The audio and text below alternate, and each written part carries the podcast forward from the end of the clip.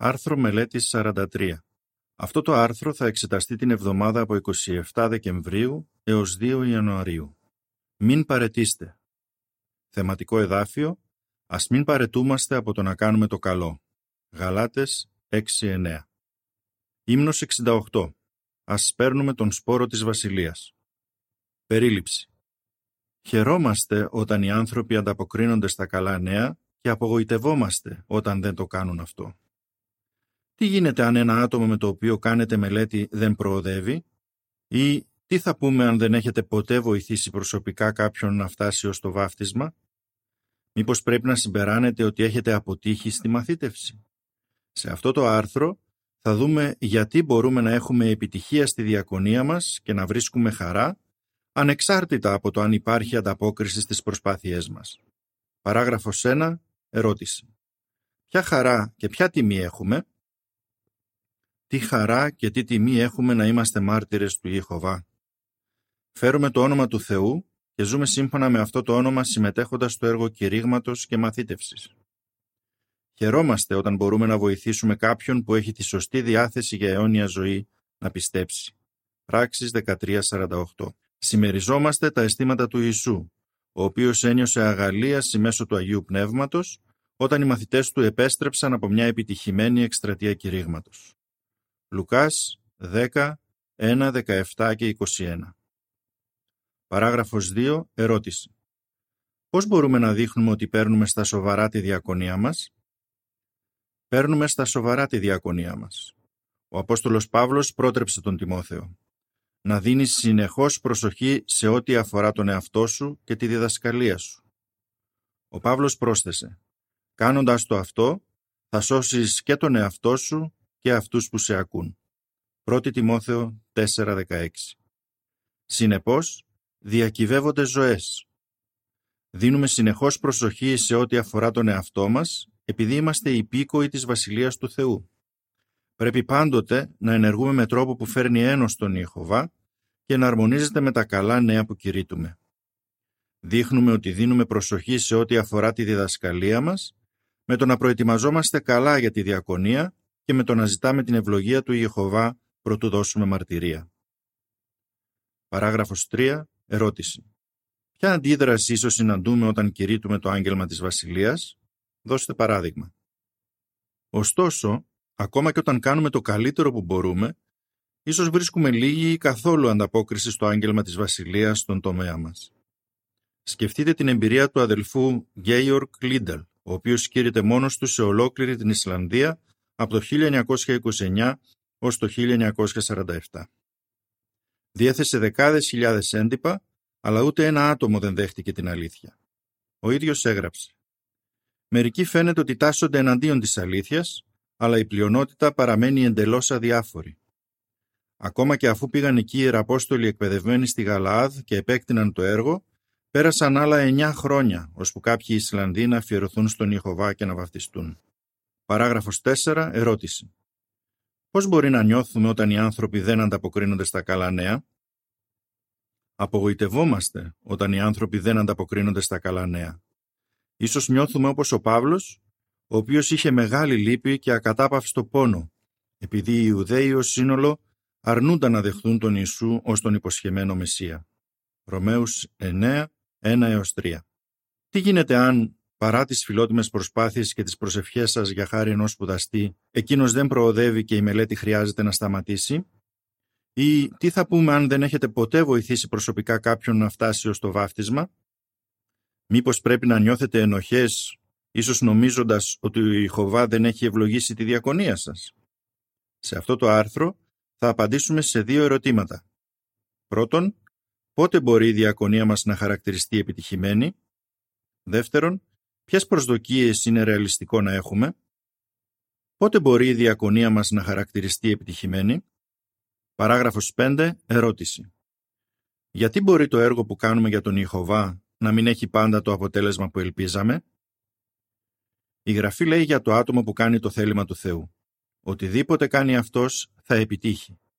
Ψαλμός 1.3 Εν τούτης, αυτό δεν σημαίνει ότι όλα όσα κάνουμε για τον Ιεχωβά θα εξελίσσονται όπως θέλουμε. Η ανθρώπινη ζωή είναι βασανισμένη λόγω της ατέλειας, τόσο της δικής μας όσο και των άλλων. Επιπρόσθετα, οι εναντιούμενοι ίσως καταφέρουν προσωρινά να παρεμποδίσουν τις προσπάθειες που καταβάλουμε για να επιτελούμε τη διακονία μας με τον συνηθισμένο τρόπο. Τότε λοιπόν, πώς μετράει ο Ιεχωβά την επιτυχία μας; Προσέξτε μερικές βιβλικές αρχές που μας βοηθούν να απαντήσουμε σε αυτό το ερώτημα. Παράγραφος 6. Ερώτηση. Πώς μετράει ο Ιεχωβά την επιτυχία του έργου που κάνουμε για εκείνον; Ο Ιεχωβά προσέχει τις προσπάθειές μας και την υπομονή μας. Στα μάτια του Ιεχωβά, το έργο που κάνουμε για εκείνον είναι επιτυχημένο όταν το επιτελούμε με επιμέλεια και αγάπη, ανεξάρτητα από την αντίδραση των άλλων. Ο Παύλος έγραψε «Ο Θεός δεν είναι άδικος ώστε να ξεχάσει το έργο σας και την αγάπη που δείξατε για το όνομά Του, διακονώντας τους Αγίους και συνεχίζοντας να τους διακονείτε». Εβραίους 6.10 Ο Ιεχωβά θυμάται τις προσπάθειές μας και την αγάπη μας, ακόμα και αν αυτές οι προσπάθειες δεν αποφέρουν θετικά αποτελέσματα. Επομένως, μπορείτε να εφαρμόσετε στον εαυτό σας αυτό που είπε ο Παύλος στους Κορινθίους. Ο κόπος σας δεν είναι μάταιος σε σχέση με τον Κύριο, ανεξάρτητα από το αν αυτός ο κόπος είχε το αποτέλεσμα που ελπίζατε. 1 Κορινθίους 15.58 Η λεζάντα της εικόνας που εξετάζεται σε συνδυασμό με την παράγραφο 6 αναφέρει «Ο Ιεχωβά θεωρεί πολύτιμες τις προσπάθειές μας, είτε κηρύττουμε προσωπικά, είτε μέσω επιστολών, είτε από το τηλέφωνο». Παράγραφος 7. Ερώτηση. Τι μαθαίνουμε από τον τρόπο με τον οποίο αναφέρθηκε ο Απόστολος Παύλος στη διακονία του; Ο Απόστολος Παύλος ήταν ένας εξαιρετικός ιεραπόστολος, ο οποίος ίδρυσε καινούριε εκκλησίες σε πολλές πόλεις. Όταν όμως ένιωσε την ανάγκη να υπερασπιστεί τα προσόντα του ως διάκονος του Χριστού, δεν τόνισε τον αριθμό των ανθρώπων που είχε βοηθήσει να πιστέψουν. Απέναντίας, αντικρούοντας τους ισχυρισμούς εκείνων που επιδίωκαν να αυτοεξυψωθούν σε βάρος του, έγραψε Έχω κάνει περισσότερο έργο. 2 Κορινθίους 11.23 Σαν τον Παύλο, να θυμάστε ότι οι προσπάθειες και η υπομονή είναι αυτά που θεωρεί πιο πολύτιμα ο Ιεχωβά. Παράγραφος 8. Ερώτηση. Τι πρέπει να θυμόμαστε σχετικά με τη διακονία μας; Η διακονία μας ευαρεστεί τον Ιεχωβά. Ο Ιησούς έστειλε 70 μαθητές να κηρύξουν το άγγελμα της Βασιλείας και στο τέλος εκείνης της εκστρατείας κηρύγματος επέστρεψαν με χαρά. Ποια ήταν η πηγή της χαράς τους, είπαν «Ακόμη και οι δαίμονες υποτάσσονται σε εμάς όταν τους προστάζουμε στο όνομά σου». Ωστόσο, ο Ιησούς διόρθωσε τον τρόπο σκέψης τους λέγοντας «Μη χαίρεστε επειδή τα πνεύματα υποτάσσονται σε εσάς, αλλά να χαίρεστε επειδή τα ονόματά σας έχουν γραφτεί στους ουρανούς». Λουκάς 10, 17 20 Ο Ιησούς ήξερε ότι δεν θα είχαν πάντα τέτοιες εξαιρετικές εμπειρίες στη διακονία τους. Στην πραγματικότητα, δεν ξέρουμε πόσοι από εκείνους που άκουσαν αρχικά τους μαθητές πίστεψαν.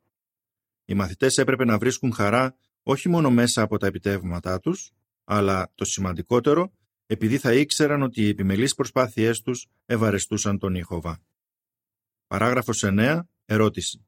Σύμφωνα με τα εδάφια Γαλάτες 6, 7 έως 9, ποιο θα είναι το αποτέλεσμα για εμάς αν υπομείνουμε στη διακονία μας; Αν υπομείνουμε στη διακονία μας, θα αποκτήσουμε αιώνια ζωή. Καθώς σπέρνουμε και καλλιεργούμε σπόρους της αλήθειας της Βασιλείας ολόκαρδα, σπέρνουμε επίσης μεριμνώντας για το πνεύμα, επιτρέποντας το Άγιο Πνεύμα του Θεού να επενεργεί ελεύθερα στη ζωή μας. Αν δεν παρετηθούμε ή αλλιώς δεν αποκάμουμε, ο Ιεχωβά εγγυάται ότι θα θερήσουμε αιώνια ζωή, ανεξάρτητα από το αν θα βοηθήσουμε κάποιον καινούριο μαθητή να αφιερωθεί στον Θεό. Τα εδάφια Γαλάτες 6, 7 έως 9 αναφέρουν «Μην παροδηγήστε. Ο Θεός δεν εμπέζεται επειδή ό,τι σπέρνει ο άνθρωπος, αυτό και θα θερήσει, διότι αυτός που σπέρνει μεριμνώντας για τη σάρκα του, θα θερήσει φθορά από τη σάρκα του, ενώ αυτός που σπέρνει μεριμνώντας για το πνεύμα, θα θερήσει αιώνια ζωή από το πνεύμα. Γι' αυτό, ας μην παρετούμαστε από το να κάνουμε το καλό, γιατί αν δεν αποκάμουμε, θα θερήσουμε στον κατάλληλο καιρό. Ποιες προσδοκίες είναι ρεαλιστικό να έχουμε; Παράγραφος 10. Ερώτηση. Τι καθορίζει την αντίδραση των ανθρώπων στη διακονία μας; Η ανταπόκριση εξαρτάται πρωτίστως από την κατάσταση της καρδιάς των ακροατών μας. Ο Ιησούς εξήγησε αυτή την αλήθεια στην παραβολή του για τον σπορέα, ο οποίος έριξε σπόρους σε διαφορετικά είδη χώματος, μόνο ένα εκ των οποίων παρήγαγε καρπό. Ο Ιησούς είπε ότι τα διάφορα είδη χώματος αντιπροσωπεύουν ανθρώπους των οποίων η καρδιά αντιδρά με διαφορετικούς τρόπους στον Λόγο του Θεού. Λουκάς 8, 11-15 Όπως ο σπορέας, έτσι και εμείς δεν μπορούμε να ελέγξουμε την καρποφορία του έργου μας, εφόσον εξαρτάται από την κατάσταση της καρδιάς των ακροατών μας. Η δική μας ευθύνη είναι να συνεχίσουμε να σπέρνουμε τον καλό σπόρο του αγγέλματος της Βασιλείας. Όπως το έθεσε ο Απόστολος Παύλος, ο καθένας θα λάβει την ανταμοιβή του σύμφωνα με τον κόπο του, όχι σύμφωνα με τα αποτελέσματα του κόπου του. 1 Κορινθίους 3.8 Παράγραφος 11. Ερώτηση. Γιατί ήταν επιτυχημένος ο Νόε ως κήρυκας δικαιοσύνης; Πολλοί αρχαίοι μάρτυρες του Ιεχωβά αντιμετώπισαν μη δεκτικούς ακροατές. Για παράδειγμα, ο Νόε ήταν κήρυκας δικαιοσύνης πιθανότατα επί δεκαετίες. Δεύτερη Πέτρου 2.5 Αναμφίβολα, έλπιζε ότι θα υπήρχε ανταπόκριση στο κήρυγμά του. Αλλά ο Ιεχωβά δεν έδωσε καμία τέτοια ένδειξη. Απέναντία, όταν έδωσε στον Νόε την οδηγία να κατασκευάσει την Κιβωτό, του είπε «Πρέπει να μπει στην Κιβωτό, εσύ, η γη σου, η σύζυγός σου και η σύζυγη των γιο σου μαζί σου». Γένεση 6.18 Κρίνοντας δε από τις διαστάσεις και τη χωρητικότητα της Κιβωτού που ο Θεός του είπε να κατασκευάσει, ο Νόη ίσως είχε αντιληφθεί ότι οποιαδήποτε ανταπόκριση στο κήρυγμά του θα ήταν περιορισμένη. Τελικά, ούτε ένα άτομο από εκείνον τον βίο κόσμο δεν ανταποκρίθηκε στο κήρυγμα του Νόε. Μήπως ο Ιεχωβά θεωρούσε τον Νόε αποτυχημένο; Ούτε κατά διάνοια. Στα μάτια του Θεού, ο Νόε ήταν επιτυχημένος κήρυκας επειδή έκανε πιστά ό,τι του είχε ζητήσει ο Ιεχωβά. Τα ακόλουθα αποτελούν περιγραφή της εικόνας του εξοφύλου που εξετάζεται σε συνδυασμό με την παράγραφο 11. Παρότι ο Νόε κήρυτε πιστά επί πολλά χρόνια, κανείς δεν μπήκε μαζί του στην Κιβωτό εκτός από την άμεση οικογένειά του. Παρ' όλα αυτά, ο Νόε ήταν επιτυχημένος επειδή υπάκουσε στον Θεό. Παράγραφος 12. Ερώτηση. Πώς έβρισκε χαρά στη διακονία του ο προφήτης Ιερεμίας παρά την απάθεια και την εναντίωση; Παρόμοια, και ο προφήτης Ιερεμίας κήρυται επί δεκαετίες παρά την απάθεια και την εναντίωση. Αποθαρρύνθηκε τόσο πολύ από τις προσβολές και τους κλεβασμούς των εναντιωμένων, ώστε σκέφτηκε να εγκαταλείψει το διορισμό του. Ιερεμίας 20, 8 και 9. Αλλά ο Ιερεμίας δεν παρετήθηκε. Τι τον βοήθησε να υπερνικήσει τις αρνητικές σκέψεις του και να βρει χαρά στη διακονία του; Εστίασε σε δύο σημαντικές αλήθειες. Πρώτον, το άγγελμα του Θεού το οποίο η Ιερεμίας μετέδιδε στο λαό περιλάμβανε μέλλον και ελπίδα. Ιερεμίας 29.11 Δεύτερον, ο Ιεχωβά είχε θέσει το όνομά του πάνω στον Ιερεμία. Και εμείς μεταδίδουμε ένα άγγελμα ελπίδας σε ένα ζωφερό κόσμο και φέρουμε το όνομα του Ιεχωβά ως μάρτυρές του. Όταν εστιάζουμε την προσοχή μας σε αυτές τις δύο σημαντικές αλήθειες, μπορούμε να βρίσκουμε χαρά ανεξάρτητα από την αντίδραση των ανθρώπων. Παράγραφος 13. Ερώτηση. Τι μαθαίνουμε από την παραβολή του Ιησού που είναι καταγραμμένη στα εδάφια Μάρκος 4, 26-29? Η πνευματική ανάπτυξη γίνεται σταδιακά. Ο Ιησούς δίδαξε αυτή την αλήθεια στην παραβολή του για τον σπορέα που κοιμάται. Τα εδάφια Μάρκος 4, 26-29 αναφέρουν. Στη συνέχεια λοιπόν είπε «Έτσι είναι η Βασιλεία του Θεού, όπως όταν ένας άνθρωπος ρίχνει σπόρους στο έδαφος. Αυτός κοιμάται τη νύχτα και σηκώνεται την ημέρα και οι σπόροι βλαστάνουν και ψηλώνουν. Πώς ακριβώς δεν ξέρει. Από μόνο του το έδαφος φέρνει καρπό σταδιακά. Πρώτα το βλαστάρι, κατόπιν το στάχι, τελικά το μεστό σιτάρι στο στάχι. Αλλά μόλις οριμάσει ο καρπός, αυτός βάζει με ορμή το δρεπάνι επειδή έχει έρθει ο καιρός του θερισμού. Η καρποφορία των προσπαθειών του Σπορέα ήρθε σταδιακά, ήταν σε μεγάλο βαθμό πέρα από τον έλεγχό του. Ίσως και εσείς για κάποιο διάστημα δεν βλέπετε αποτελέσματα από το έργο μαθήτευσης που κάνετε, επειδή η αύξηση λαβαίνει χώρα σταδιακά και σε φάσεις. Όπως ένας γεωργός δεν μπορεί να αναγκάσει τα σπαρτά του να αναπτυχθούν με τον ρυθμό που εκείνος επιθυμεί, έτσι και εμείς δεν μπορούμε να αναγκάσουμε τους σπουδαστές μας να κάνουν πνευματική πρόοδο με την ταχύτητα που θα θέλαμε εμείς. Γι' αυτό μην αποθαρρύνεστε και μην παρετήστε αν η πρόοδός τους παίρνει περισσότερο χρόνο από όσο αναμένατε. Όπως η γεωργία, έτσι και η μαθήτευση απαιτεί υπομονή. Παράγραφος 14. Ερώτηση. Ποιο παράδειγμα δείχνει ότι τα αποτελέσματα της διακονίας μας μπορεί να έρθουν σταδιακά; Σε μερικούς τομείς, ίσως χρειαστούν χρόνια για να φανούν τα αποτελέσματα της διακονίας μας. Προσέξτε την εμπειρία της Γκλάντις και της Ρούμπι Άλεν, σαρκικών αδελφών οι οποίες το 1959 διορίστηκαν τακτικές σκαπάνισες σε μια πόλη στην επαρχία του Κεμπέκ στον Καναδά.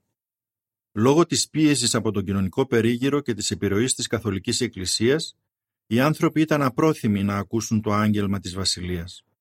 Η Γκλάντις αφηγήθηκε. Πηγαίναμε από πόρτα σε πόρτα 8 ώρες την ημέρα επί δύο χρόνια χωρίς να μας ανοίξει κανένας. Οι άνθρωποι έρχονταν απλώς μέχρι την πόρτα και έκλειναν τις γρίλες. Αλλά εμείς δεν παρετηθήκαμε. Αργότερα, η στάση των ανθρώπων μαλάκωσε και ο τομέας έγινε πιο παραγωγικός. Τώρα υπάρχουν τρεις εκκλησίες σε εκείνη την πόλη. Παράγραφος 15. Ερώτηση. Τι μας διδάσκουν τα εδάφια 1 Κορινθίους 3, 6 και 7 σχετικά με το έργο μαθήτευσης; Η μαθήτευση είναι συλλογική προσπάθεια. Έχει υποθεί ότι όλη η Εκκλησία συμβάλλει στο να φτάσει κάποιος ως το βάφτισμα. Τα εδάφια 1 Κορινθίους 3, 6 και 7 αναφέρουν «Εγώ φύτεψα, ο Απολός πότισε, αλλά ο Θεός το έκανε να αυξάνει, ώστε ούτε αυτός που φυτεύει είναι τίποτα, ούτε αυτός που ποτίζει, αλλά ο Θεός που το κάνει να αυξάνει».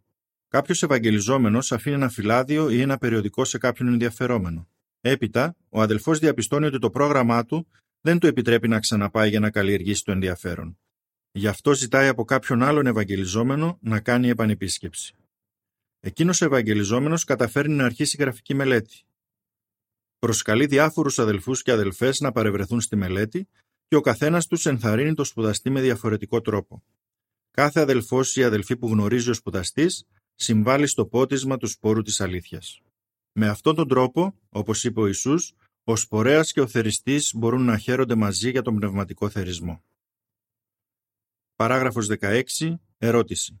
Γιατί μπορείτε να βρίσκετε χαρά στη διακονία σας ακόμα και αν έχετε περιορισμούς λόγω κακής υγείας ή μειωμένης αντοχής; Τι γίνεται αν η συμμετοχή σας στο κήρυγμα και στη διδασκαλία των καλών νέων είναι περιορισμένη λόγω κακής υγείας ή μειωμένης αντοχής; Μπορείτε και πάλι να βρίσκετε χαρά στο ρόλο που έχετε στον θερισμό. Σκεφτείτε την εμπειρία του βασιλιά Δαβίδ όταν εκείνος και οι άντρες του έσωσαν τις οικογένειές τους και πήραν πίσω τα υπάρχοντά τους από μια ληστρική ομάδα Αμαλικητών. 200 από τους άντρες ήταν τόσο εξαντλημένοι, ώστε δεν μπορούσαν να πολεμήσουν. Γι' αυτό έμειναν πίσω να φυλάξουν τις αποσκευές. Όταν κέρδισαν τη μάχη, ο Δαβίδ διέταξε να μοιραστούν όλοι τα λάφυρα εξίσου μεταξύ τους.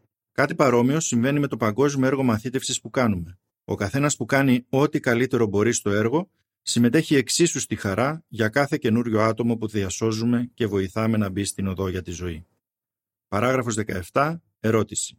Για ποιο πράγμα πρέπει να ευχαριστούμε τον Ιεχωβά; Ευχαριστούμε τον Ιεχωβά για τον στοργικό τρόπο με τον οποίο βλέπει την υπηρεσία που το αποδίδουμε. Ξέρει ότι δεν μπορούμε να ελέγξουμε το αποτέλεσμα των προσωπικών μας προσπαθειών. Παρ' όλα αυτά, παρατηρεί την επιμέλειά μας και τα καλά μας κίνητρα και μας ανταμείβει. Επίσης, μας διδάσκει πώς να βρίσκουμε χαρά στο ρόλο που παίζουμε στον μεγάλο θερισμό. Μπορούμε να είμαστε βέβαιοι για την επιδοκιμασία του Θεού αν δεν παρετούμαστε. Πώς θα απαντούσατε; Πώς μπορεί να νιώθουμε όταν οι άνθρωποι δεν ανταποκρίνονται στη διακονία μας; Πότε θεωρείται επιτυχημένη η διακονία μας; Γιατί δεν πρέπει να εστιάζουμε στο πόσα άτομα έχουμε βοηθήσει εμείς προσωπικά να γνωρίσουν την αλήθεια; Ύμνος 67 κήρυξε τον λόγο. Τέλος του άρθρου.